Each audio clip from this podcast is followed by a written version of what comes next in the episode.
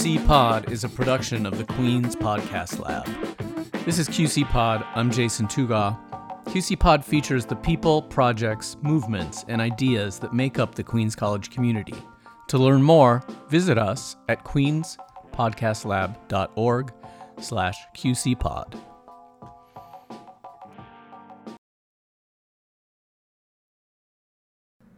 I'm Anthony Borelli, and welcome to the QC Pod.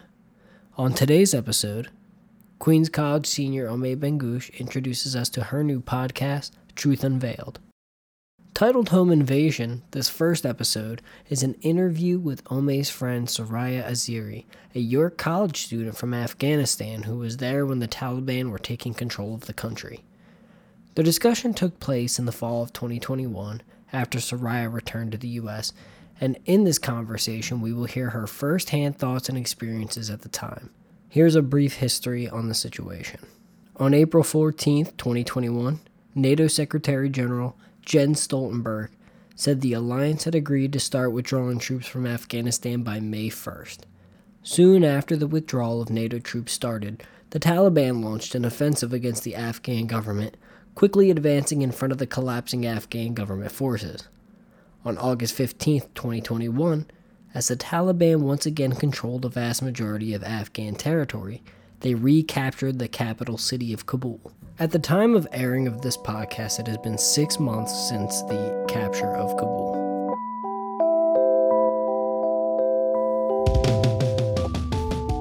Hey, what's up, everyone? Welcome to Truth Unveiled. I'm your host, Omi Salim Bengush, a fourth year student here at Queens College. In this podcast, nothing is off limits, and to spice things up, I'll be bringing guests to talk about some semi controversial topics. Today's episode is called Home Invasion, and you'll see why in just a few moments. But before we get into that, I'd like to introduce my guest, Soraya Azizi. Hi, Omi. Thank you for having me here. Again, my name is Soraya Azizi. I'm 20 years old. This is my third year at York College as a nursing student, and I am an Afghan American national. Before we get into the main reason why I've invited Soraya here, I'd like to give a little background information for the viewers at home. So, for those of you guys who are unaware, Afghanistan has been invaded many times by either the British or the Soviet Union. And since 2001, America too has invaded Afghanistan under the name of terrorism. Just recently, they have been pulling out their troops, allowing the Taliban to take over. Soraya here went to Afghanistan over the summer, and she's going to be telling us a little bit about her journey, what she experienced, and how she came back. Yeah, so I went there at the end of last semester. You could say around the beginning of June. I spent two to three months there. Um, you know, I just went to visit family for vacation. I came back um, about two weeks into this semester, so maybe second week of September. Um, I had to come back through the military uh, emergency planes. Uh, it was, you know, a really hard journey getting here. We spent about a week uh, in the camps that they had for Afghans. Before we get into your time spent in the camps, I want to talk a little bit about your experiences under both President Ashraf Ghani and the Taliban. So I have experienced President Ashraf Ghani's rule twice in Afghanistan before, and as recently the Taliban uh, rule.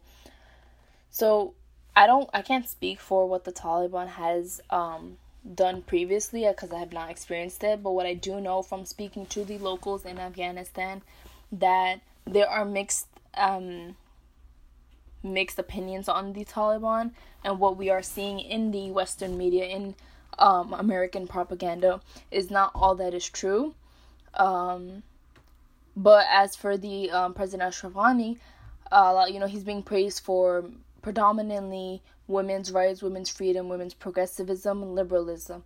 Uh, you know, under his rule, we are seeing um, Afghan women wearing Western uh, attire, Afghan women, you know, dropping the burqa, going to work, going to school, um, and that's something that he's been praised a lot for. And as of recently, I've noticed um, under the Taliban rule that women have been dressing the same uh, they do still go out in jeans and then they do still go, you know, to school. Um, they haven't been stopped um, from what I've seen. You know, I've been surrounded by, you know, Taliban, I guess you could call them officials. and I haven't experienced any fear. So So basically, what you're telling me is that not much has changed under both Ashraf Ghani's uh, reign and the Taliban's. Yeah, so I mean, I don't know if there's going to be a change in the Taliban. Um, you know, recently, like um, I've been hearing things about Taliban brutality, but again, I have I'm not in the country as of yet, so I can't speak for that. But as of my experience, I have never been afraid of them. They haven't. They don't say nothing to women. Um, and that's been the same behind uh rule. I don't know. When you say you've been hearing things, do you mean that you've been hearing them on the news, or do you have family members that are giving you this information? Um, the news. Uh, I haven't been able to speak to my family. Um, just you know, because I've just been busy. But I've been hearing it on the news. So, do you trust what the news is portraying about what's going on in Afghanistan? Um, See, that's a tricky question, because when it comes to the news, for the most part, if you don't know already that it can't be 100% trusted, I don't know, you're probably living under a rock. When it comes to the news, you have to read between the lines. Every news outlet has its own agenda. You're not going to hear Al Jazeera saying the same thing as CNN or CNN saying the same thing as, I don't know, Fox 5. Um, so, no, I don't. Um, I don't trust the news to completely tell me what is going on in what country and that's mainly because of my own experience with Afghanistan. No, the news isn't portraying Afghanistan as it is. And like I've said, um I've been in the country. I see what's going on and then I juxtapose that to what the media is saying about current what you know the events going on and I'm like where did they get that from? I literally was there. That's not what happened. Um you know and during my time in Afghanistan um whatever what I was experiencing, you know, the Taliban uh, government uh, coming into power with, you know, my travel um, tickets being canceled and, you know, a whole bunch of other things. I've been constantly speaking with my sister and she was always telling me, like, wait, what are you talking about? The news has been saying this. And I was like, well, I don't know what to tell you. This is what I've seen. Um, so so yeah, I think just the news is it has its own propaganda. The media has its own propaganda. You have to read between the lines and really do your research on what is going on. And I think the best news, the best research, is uh, speaking and hearing from the locals themselves.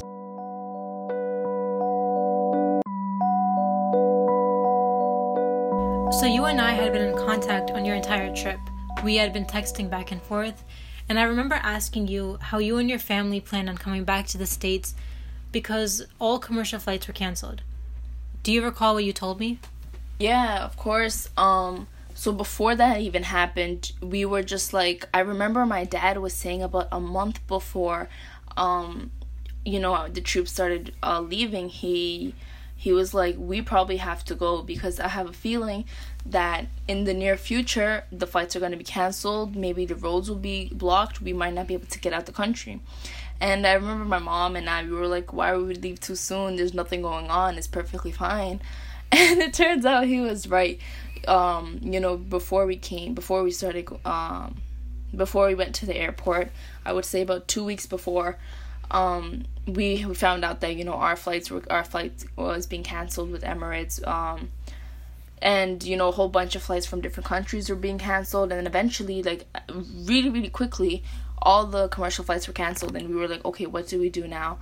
Um yes yeah, so i do remember telling you that and then we were like we're gonna probably just have to go on the um american uh emergency flights. So your family figured out how you all were planning on coming home and you posted a snapchat. Please pray that me and my family have a safe journey. That was the last message that i heard from you before the bombing at hamid karzai international airport can you tell me a little bit about what happened during those few days? To briefly talk about what happened, um, we had to speak to, to one of the military um, uh, officers at the camp, and they basically would tell us, you know, come right now or come at this time to at this gate. Um, and they were telling us that we would be escorted to the airport. That ended up, I don't want to say a lie, but it definitely wasn't true because every time we would get there, uh, they would never show up, and we were putting ourselves at risk because although the Taliban weren't attacking people, there were checkpoints, they were checking people's stuff, and we couldn't risk um, being at those checkpoints and them, you know, them seeing our passports and supposedly, you know, we don't know like what the Taliban is like now because you know it's just a new government. We don't know if they're gonna, you know, take our documents or but what what might happen. You know, that's something we need. Um, so that was one risk. Another thing was that when we were at the airport, there were so many people trying to go in because you know it's like a free ticket to a foreign country. They don't have to go through visa processes. You know the news is constantly portraying this propaganda of like, oh, these Afghans are fleeing from the Taliban, but the reality was they just wanted to go to you know they just wanted to go abroad. Um, but yeah, so there was um, Afghan military standing at those gates that we were supposed to go through. Uh, when we would show our passports, they wouldn't let us through. Um, U.S. passports they wouldn't let us through, which was so odd because we would tell the military like you know let those Afghan mil- um, officers know that we're trying to come through, and they would just be like you know we can't do anything. Um, we would so we would be stuck outside, and um, the Afghan military would throw uh, tear gas, which you know start shooting in the air and stuff to get people to go away. And you know one of the incidents that I'm sure you might know about yourself was the bombing at Hamid Karzai International Airport. So my family was actually there at the time we were trying to go through. We were told by the U.S. military to you know go to that gate at that spot. Um, and so you know the weird part was that we had the um, Afghan military saying like you know move back, everybody get out of here. We're trying. I think someone's inside. We have to figure out who's inside. But a lot of people didn't hear that there were so many people, and um, I don't even think we properly understood what they meant by that. Um, and so eventually, what happened was they started throwing like a bunch of tear gas. People were getting tear gas. You know, we ourselves we got a bit injured. There was shooting going up in there, and then you know from uh, afar you could start you could see like a whole bunch of Taliban coming in to like calm the situation down get people to uh you know like leave the area there was just so much shooting going on. Uh, I wouldn't say people were screaming because I guess like you know it's Afghanistan, it's a war torn country. Uh, it's a normal thing for them. There was actually a lot of people that stayed there, but we were like, no, we have to leave this place. It's not safe. Um, and the funny part, well, it's not really funny, but the um, the odd part was that the military wasn't able to get us in, but my sister, who was also um talking with the embassy at the same time as my father and I was to you know try to get us in, she gave me a call and she was like the um the embassy was to, or you know whoever she was speaking with was telling her to tell us uh, her family to get out of the airport because there's a bombing. And it was so odd because they knew that a bombing happened and we found out after she got the call. So it was like she got the call that there's a bombing and we were there during the bombing happened but we didn't know the bombing happened until you know a little while later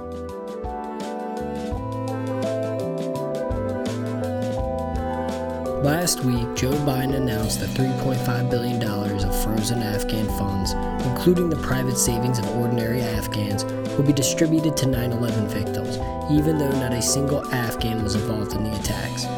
The United Nations says at least half a million Afghans have lost their jobs since the Taliban takeover and estimates that by mid year, up to 97% of people could be living below the poverty line. The majority of development aid funding almost 80% of the previous government's expenditure, has ceased, throwing the country into economic crisis. For more on how to help, here are some organizations that are working inside the country in an effort to deliver aid to the people of Afghanistan. The World Food Program, the United Nations High Commissioner for Refugees, the International Committee of the Red Cross, the Norwegian Refugee Council, and Aga Khan Development Network. My name is Anthony Borelli. Thanks for listening and stay safe.